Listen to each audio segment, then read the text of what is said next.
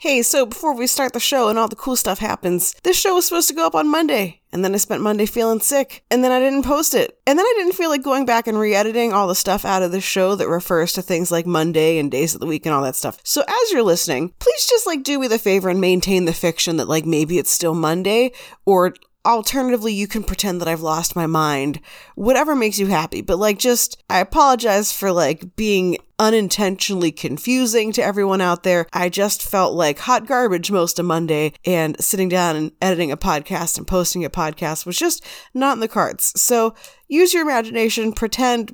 Be gentle to me. I feel gross.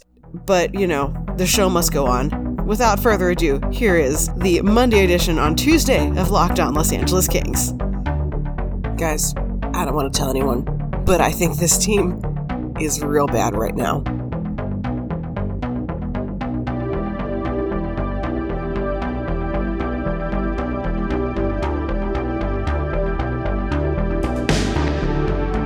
So today's Monday, February 10th. You're listening to Locked On Los Angeles Kings. My name's Sarah. I'm your host. You know, I don't usually like I talk about myself on this show, obviously, but like, you know, I try to keep it hockey adjacent. Today's my birthday, and I have to talk about those two crappy games the Kings played over the weekend in New Jersey, in New York, where they just like, they just stunk real bad. And the fact that the Kings have chosen now, this time of year, to stop even being fun bad. We had a lot of games earlier this season that they lost, but you were like, you know, at least they look competitive. At least I thought they might win. We don't have that anymore. That's done. Now they're just not fun to watch. They're not good. The young players who you want to see contributing necessarily are not contributing, uh, except for Alex Iafallo. Thank you, Alex Iafallo, for like trying. I don't like it. I don't like it, guys, but we still got to talk about it. So, of course, the Kings played two games over the weekend. They played against the New Jersey Devils. On Saturday, on Sunday, they played against the New York Rangers. And instead of finding ways to give up 2 0 leads, uh, which had been the Kings' thing for a little while, uh, lately they've decided to just not have a lead at all and not score at all and really just make everything terrible for all parties involved. Uh, they were shut out 3 0 by New Jersey in Cal Petersen's debut. They lost 4 1 to the Rangers the next night. And you'd think that if players were making their auditions to try to prove their worth, to try to prove that they are good at what they do and that they should have a future with this team, um, basically they should have tried a little harder to look useful. I don't think that anyone is smart enough there to do the reverse psychology thing of like, man, I really want to stay on the Kings and I don't want to get traded, so I'm just going to suck for like weeks on end until the trade deadline passes. I, I don't think that's what's happening. I think they're just bad. And so in, in New Jersey, where the Kings were playing against one of the worst teams in the league, all three goals came in the span of about five minutes. Just this very brief meltdown, this very brief moment of just playing like crap, and the Kings lost the whole game. Nikita Gusev scored the first goal. It was a one timer. Uh, on that play, Petersen had to slide across the crease to get to it uh, because the puck made sort of a cross ice movement to get to Gusev. Petersen got just a little bit of his glove on it, but not quite enough. The second goal was on the penalty kill for the Kings. Sean Walker has a chance to get the puck out of the zone at the blue line, but he can't clear it, and the Devils did a really good job of clogging up the net so that Petersen couldn't see what was coming at him. The third goal, Walker again lost a battle in the corner. Dustin Brown had a chance to disrupt the pass as it was coming out from the corner, uh, out sort of more towards center ice, but he missed. And then from there, Cal Petersen was screened again and probably couldn't even see what was coming at him. That goal, it actually took them a while, I think, to announce who scored it, even because they weren't completely positive, like who it bounced in off of. So, three goals in about five minutes of play. Devils goaltender Mackenzie Blackwood got his second straight shutout. Uh, so he's feeling it right now, and the Kings certainly are not. In his post game comments, Todd McLellan did say that he was very happy with Cal Petersen. that, you know, and I think the game tape bears this out, that you wouldn't necessarily put any of those three goals on Petersen. He wasn't getting any help, any support from the team in front of him. Even taking aside the fact that no one scored, uh, he wasn't particularly getting any help defensively either. McLellan used an analogy, uh, a baseball analogy, in talking about Petersen. He says, It's like a pitcher. You can almost throw a perfect game, but give up one run and lose. You need some run support, and we didn't give it to him. So the Kings' problem, scoring, as has always been, as is the way of the Los Angeles Kings, just no scoring whatsoever. McLellan, again, seeming increasingly frustrated with the sort of lack of contribution up and down the lineup from players. Uh, McLellan called it a lot of vanilla. He goes on to say, You can't just play in the league, you got to find a way to contribute and to compete in the league. And we need some guys like that right now. It can't always be Kopitar, it can't always be certain guys that do all the scoring and we're not a strong enough team to prevent goose eggs every night. We're going to need some offense from guys, and we didn't get it tonight. Later on in his comments, when he was asked about Trevor Moore, he also talked about Blake Lizotte and Austin Wagner, uh, and kind of specifically cited them as guys who he was sort of referring to in that uh, statement about how you have to find a way to contribute and to compete. Uh, and he says it's great that you're in the league, but you've got to find ways to contribute. They get enough offensive time, they get time on the power play, they get offensive chances. It's time to put a few of them in. I think this is kind of the closest he has come to actually directly calling out someone, calling out some of those players who we, you know, Wagner especially, has just struggled mightily this season to do anything and kind of wondering when McLellan was going to do something about that. And so this was sort of the first time that we actually saw him like really name names, let's say, as to who he was most particularly frustrated with that night. And Wagner, for his part, certainly had, from what I'm remembering, at least two chances on breakaways that he just could not bury. Uh, and that has been the story of the year for Austin Wagner. So you may find yourself wondering if being called out helped any of these guys perhaps see the light the next night against the New York Rangers. And the answer is, ah, kinda. Not really. The Kings put 43 shots on Igor Shesterkin, and he stopped 42 of them. So at least the Kings were getting chances. That's uh, something. Uh, Shesterkin is a bit of a goalie phenom. He is almost definitely the goalie of the future for the Rangers. He's had six starts this season since being called up from the AHL. He's now won five of them. Uh, but the Kings also allowed 41 shots to the Rangers. And I don't know where the Kings team went that was so good at shot suppression earlier this season, but I'd like them back because this sucks. The first goal, Jonathan Quick gives the puck away as he plays it behind the net, so uh, certainly would want that one back. That goal came two minutes and 23 seconds into the first period. Started the game off poorly and just went downhill from there. Second period was scoreless. Third period was one of those ones where things just start piling up on you. Uh, 9 minutes 20 seconds in, Kaapo Kakko scores for the Rangers, who struggled kind of all this year. So, of course, he, you know, scores against the Kings. On that one, Kurtis MacDermid's playing uh, the puck in the corner and he kind of loses a battle, uh, which, you know, he lost it to a smaller player like he, he McDermott is like the size of a mountain. He could have, I don't know, played that one a little bit harder. Uh, he's not usually a guy to kind of back away in the corners, so don't really know what went on there. The player that he lost the battle to uh, is, you know, younger and craftier and a good skater, and maybe that was it. I don't know. All I saw was Kurtis MacDermid kind of losing uh, his chance to stop a puck. Uh, the play, you know, comes back out to Kaapo Kakko, who is well placed in front of the net, and boom, goal. About a minute later, Trevor Moore got on the board for the Kings, uh, his first goal, of course, in a Kings uniform. Uh, and, you know, then it was a one goal game. That actually, like, gave you hope. Uh, and the whole sequence that this happened on was actually really neat uh, and you know maybe was enough to satisfy todd mclellan that that kind of third line uh, was actually doing something. You know, it was a sequence that you want to see more of from guys like that. So Lizotte takes the first shot, which goes wide. Moore collects the puck behind the net, carries it out front. Instead of shooting, he passes to Austin Wagner, which, you know, maybe is a mistake, uh, but whatever. Uh, the shot goes off Wagner's skate and just bounces right back out to Moore all the Rangers players and Igor Shesterkin, they all have gotten now set to defend against Wagner, who they think should have had the puck. So they had to scramble uh, to get back and to get to more, and the puck went in. So it was a 2 1 game, and then, of course, the Kings just like kind of fall apart. Two goals scored on them in about like 37 seconds. One of them's an empty net goal, so like whatever. But Artemi Panarin scored to make it 3 1 uh, when the Kings were kind of playing a little bit fast and loose because, you know, time's ticking down. They need a goal to tie the game up, and instead, play goes the other way. Panarin just does not miss his shots. It's his 28th goal of the season. Like, that's bonkers. So, Kings lose to the New York Rangers because everything is terrible. They have lost nine of their last 10 games. That only game that they won came in overtime. It was the one that Alex Iafallo just basically took over. They've lost five in a row. The only good thing that came out of that game was the fact that Trevor Moore scored his first goal as a king. Like, that was kind of cool. And if that line can keep that up, that's awesome too. Tyler Toffoli had seven shots on goal against the Rangers. Uh, lots of guys in there with five. Kempe had five. Iafallo had five. Jeff Carter had five. Only Kings players on the roster without a shot. Anze Kopitar somehow. I don't know how that happened. Carl Grundstrom, he had no shots on goal. Only played 10 minutes and 16 seconds, the lowest out of all the forwards. And then Drew Doughty, no shots on goal. Weirdly enough, the scratches in this game for the Kings, Ben Hutton, Trevor Lewis, Derek Forbort. Those are a odd assortment of names to be scratched. And I don't know if it's a trade deadline thing.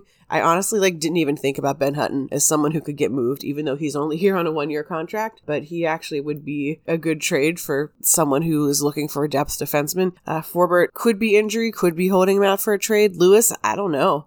Uh, that was actually really interesting. I think Lewis is one someone who had also been kind of called out for his play not being so great. Uh, and he also is someone who has been rumored to be getting shopped around. So definitely keep an eye, I guess, on those three if they continue to be scratches or what as we move forward. So the Kings play again on Wednesday, so they have a couple days to go home and think about what they've done. They play the Calgary Flames, so that's not going to be fun. It's also a nationally televised game, so that's going to be even less fun because those always end up stinking. So I wanted to do a little bit of talking about the Ontario Reign because they played a couple of pretty interesting games over the weekend. So I've got a special guest joining me right now on the show. Okay, so I have my eye on the Ontario Reign here. I feel like it's always a great thing to get connected to other people and get connected to other podcasters and hockey media folks, and you learn that, like, perhaps you end up with someone who gets to see your team more than you get to see them. And so it's always fun whenever the Reign do anything uh, particularly noteworthy to check in with my very own personal Reign insider, not Zach Dooley, the actual Reign insider, but my uh, undercover Reign insider. So today I have uh, Jason JD Hernandez, host of Locked On Ducks, who is also my secret Reign person. How are you doing? I'm doing well. Wow, that's high praise considering that Zach Dooley is an awesome fellow, and no, he's a good guy. I, I love Zach. But let's get right into the what the Reign have done the past few days. Yes. So the Reign played two games, and I feel like it was like good Reign, bad Reign, like a tale of two different Ontario Reigns. It was the best of times. It was the worst of times. Yeah, exactly exactly. the the best of times was when the Reign played the Bakersfield Condors and scored 10 goals. And yes, they did win that game. Uh, sometimes I feel like my fear with any Kings oriented team is that like they would still have found a way to lose that game. That is not what happened. They scored 10 goals against the Bakersfield Condors, won 10 to 3. Um, and they managed to set a couple of franchise records in the process. It was the very first time in Reign history that they scored five goals in a period. They scored five in the first against uh, Bakersfield. And then 10 total goals is a brand new franchise record for the Ontario Reign. And so a couple guys had really noteworthy performances. Matt Villalta in kind of his first time out as the starter, I guess, now that Cal Petersen has gotten the big call up. Villalta looked really good. Gabe Vilardi had two goals and assist. Martin Frk had two goals and two assists. But the big story in that game is Boko Imama because he first off got the Gordie Howe hat trick. He got a goal, an assist, and a fight because this was the first time that Bakersfield and the Reign faced each other since Brandon Manning came back from his suspension. If you managed to miss all that, Manning was suspended for directing a racial slur at Boko Imama uh, during a previous Reign Condors game. So, very quickly into the start of the game, Imama and Manning dropped the gloves. It was inevitable. Everyone knew that it was going to happen. And as I've said on here on this show before, I could live without hockey fights, but that was something that needed to happen. I, I try not to take glee in grown men punching each other in the head, but oh, you know on, what? Sarah. Like in this case, yeah, I did. yeah. So, uh, what did you think? What did you think about that game, the fight, the the everything, uh, the ten goals? First off, Boko Imama was the number one star of the game by far, no question about it. You could take away Marty Frk's four points, that's fine. You could take away Gabriel Vilardi's game, that's fine. You could take all that away. You could add more to that. Boko Imama would have been the number one star of the game by a landslide. Because how often do you see a Gordie Howe hat trick these days? Because fighting is leaving the game. Not often. And this was the best kind of Gordie Howe hat trick because you could see the replies on Twitter. You know, Boko Imama did not just enter the fight. He said, F you racism. You know, that's the kind of stuff that we like to see. And, you know, from what I was from what I was looking at, you know, it looked like they kind of owed each other a fight. You know, Boko did say his public apology, but you could tell, you could tell that there was just a little bit more spice to it than any normal fight. Boko Imama did not just fight him, he destroyed Brandon Manning. You know, he had a couple of shots after the linesman came in. He had a couple more after that. Boko Imama could have easily gotten, you know, a 2, 5, and a 10 for that. Instead, they gave him a 2 and a 5, and that was it. And they still kind of jawed a little bit back and forth in the box. Who knows what was said. But Boko Imama did, I guess, get him back for that. And you could tell that he's still a little bit not sour about it, but there's still that underline little something there. You know what I mean? This is a guy who every time Boko Imama sees him, it doesn't matter that there was an apology, no matter how much it was or was not sincere. Like he's gonna see him and he's gonna remember that. Like he's he probably remembers every time someone has said something horrific to him. Like I don't I don't know how you don't. And this this was a well deserved fight. That was like the most deserved ass kicking I have ever seen in a hockey game. Like I knew it was gonna happen. I was glad that Manning let it happen. Honestly, it's what he deserved, really. Like there is no room for this in the game. There is no place for that that garbage. And if you're walking out on the street and someone directs hockey is the only place where you can if someone says something completely horrible to you that you can punch them in the face and it's okay i'm so glad you put that so eloquently as far as the type of ass kicking it was that was such brilliant wording on your end. I just love it completely. And this was deserved. This was completely deserved because of what Brandon Manning said. And you could see it in the replies of almost everybody on Twitter. This was pretty much 99% of people saying, you know what? Manning got the butt kicking he deserved. You know what I mean? It it was not just one little punch. It was five, six, seven, eight punches. They were relentless punches just going at him again and again and again.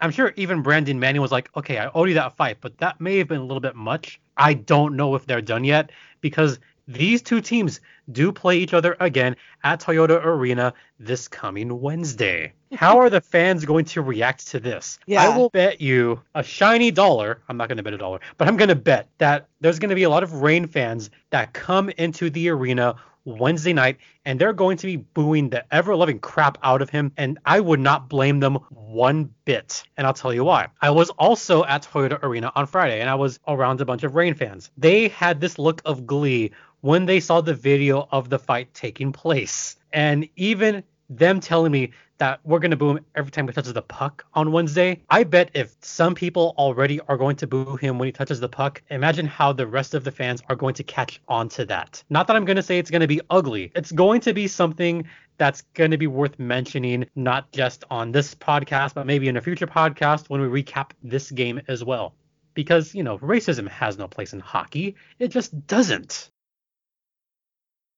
Today on the show, I've been talking with Jason JD Hernandez of Locked on Ducks. He's my eye on the Ontario Reign, and we are going to go back right now to talking about the Reign's weekend with their games against the Bakersfield Condors and the Tucson Roadrunners. I'm going to cycle back to something else because, you know, I do host Locked on Ducks and I do cover the Gulls. Uh, there was a documentary that came out this month and it will air next week on ESPN2 that is about Willie O'Ree. I don't know if you've seen or heard about that, but there's a new Willie O'Ree documentary that is taking place. I don't know if you've heard of that. I've heard of it. I haven't watched it yet because it okay. not out yet. It is on ESPN Plus and it's on ESPN three. So I do recommend watching it. I did finally see it over the weekend, and I gotta say, it what you said earlier about players being called those names. You know, a lot of these guys have heard it before.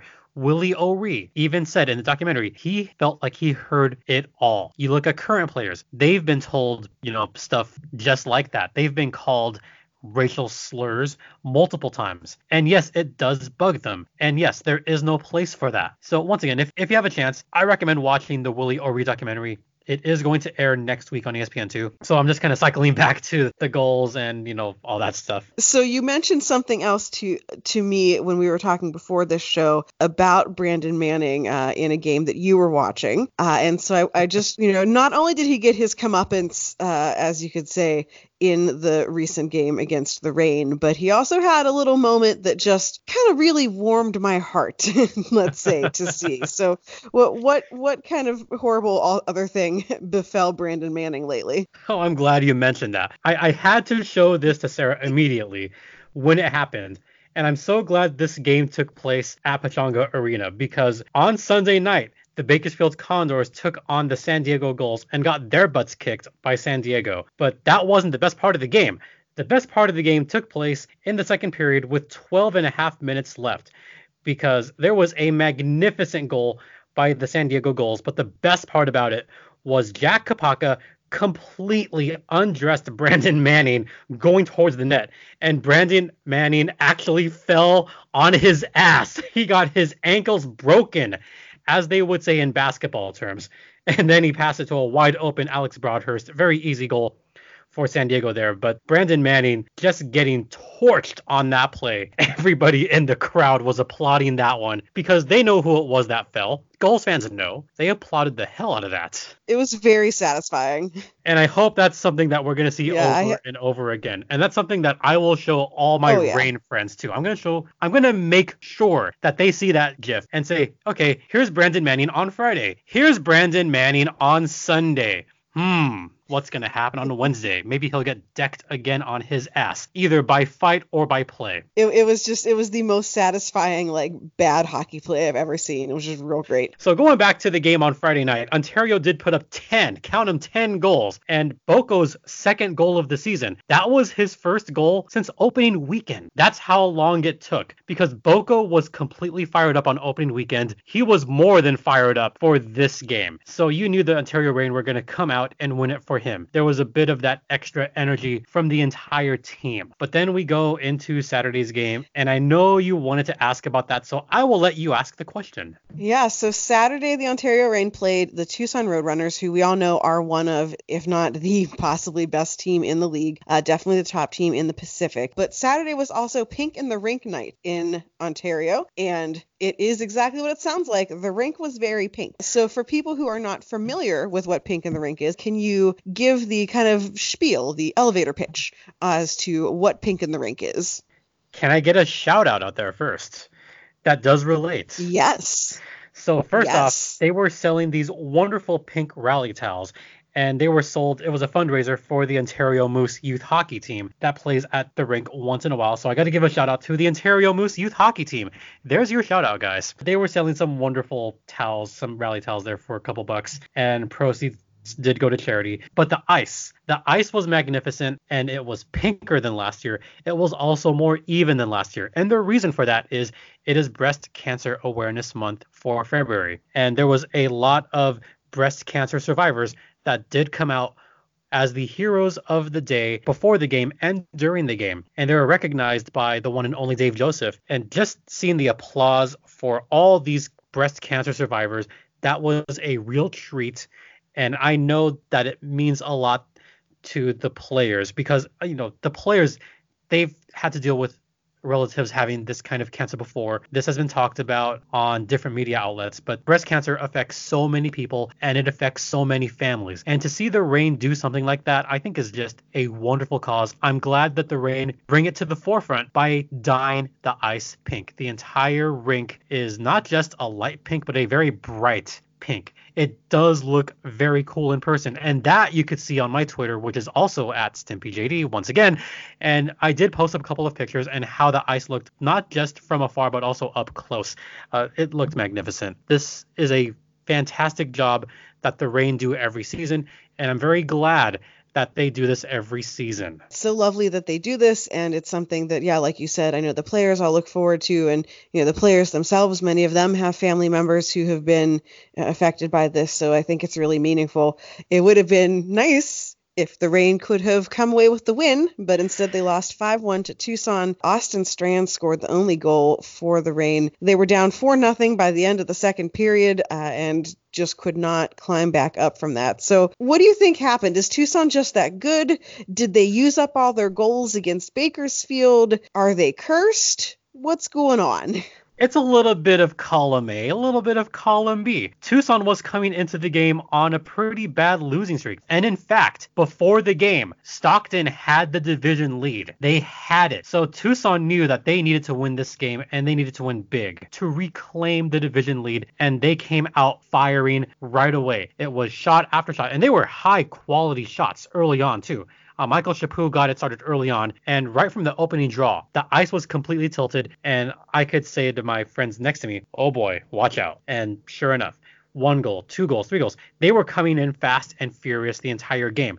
Tucson did at one point in the game, Tucson was out shooting them by threefold. I want to say it was 33 11 at one point in the game. I think it was also a little bit from column B where Ontario was on the back end of a back to back. So after coming off that emotional high on Friday, they come back and pretty much just have a dud on Saturday. But they had spent so much energy and so much passion on the previous game that they looked sapped on Saturday night, which is a shame because to have that kind of egg laid on pink in the rink night, it kind of sucks. But if you're a Reign fan, you still have to be happy with the 10 goal drubbing of Bakersfield because that was the game that, in the minds of a lot of Reign fans, it meant more to win that game against Bakersfield because of everything else behind it. And it would feel a lot better for Reign fans if they come back from that loss and defeat Bakersfield again on Wednesday night. Yeah, so they have a pretty quick turnaround, and hopefully they'll be able to harness that emotion again uh, when Bakersfield comes to town. And then I guess the plus is that they have a couple of days off before they have to play again. So maybe there won't be that same kind of fall on their face because they used up all of their energy the night before. So next Reign game is on Wednesday, February 12th uh, at home against Bakersfield.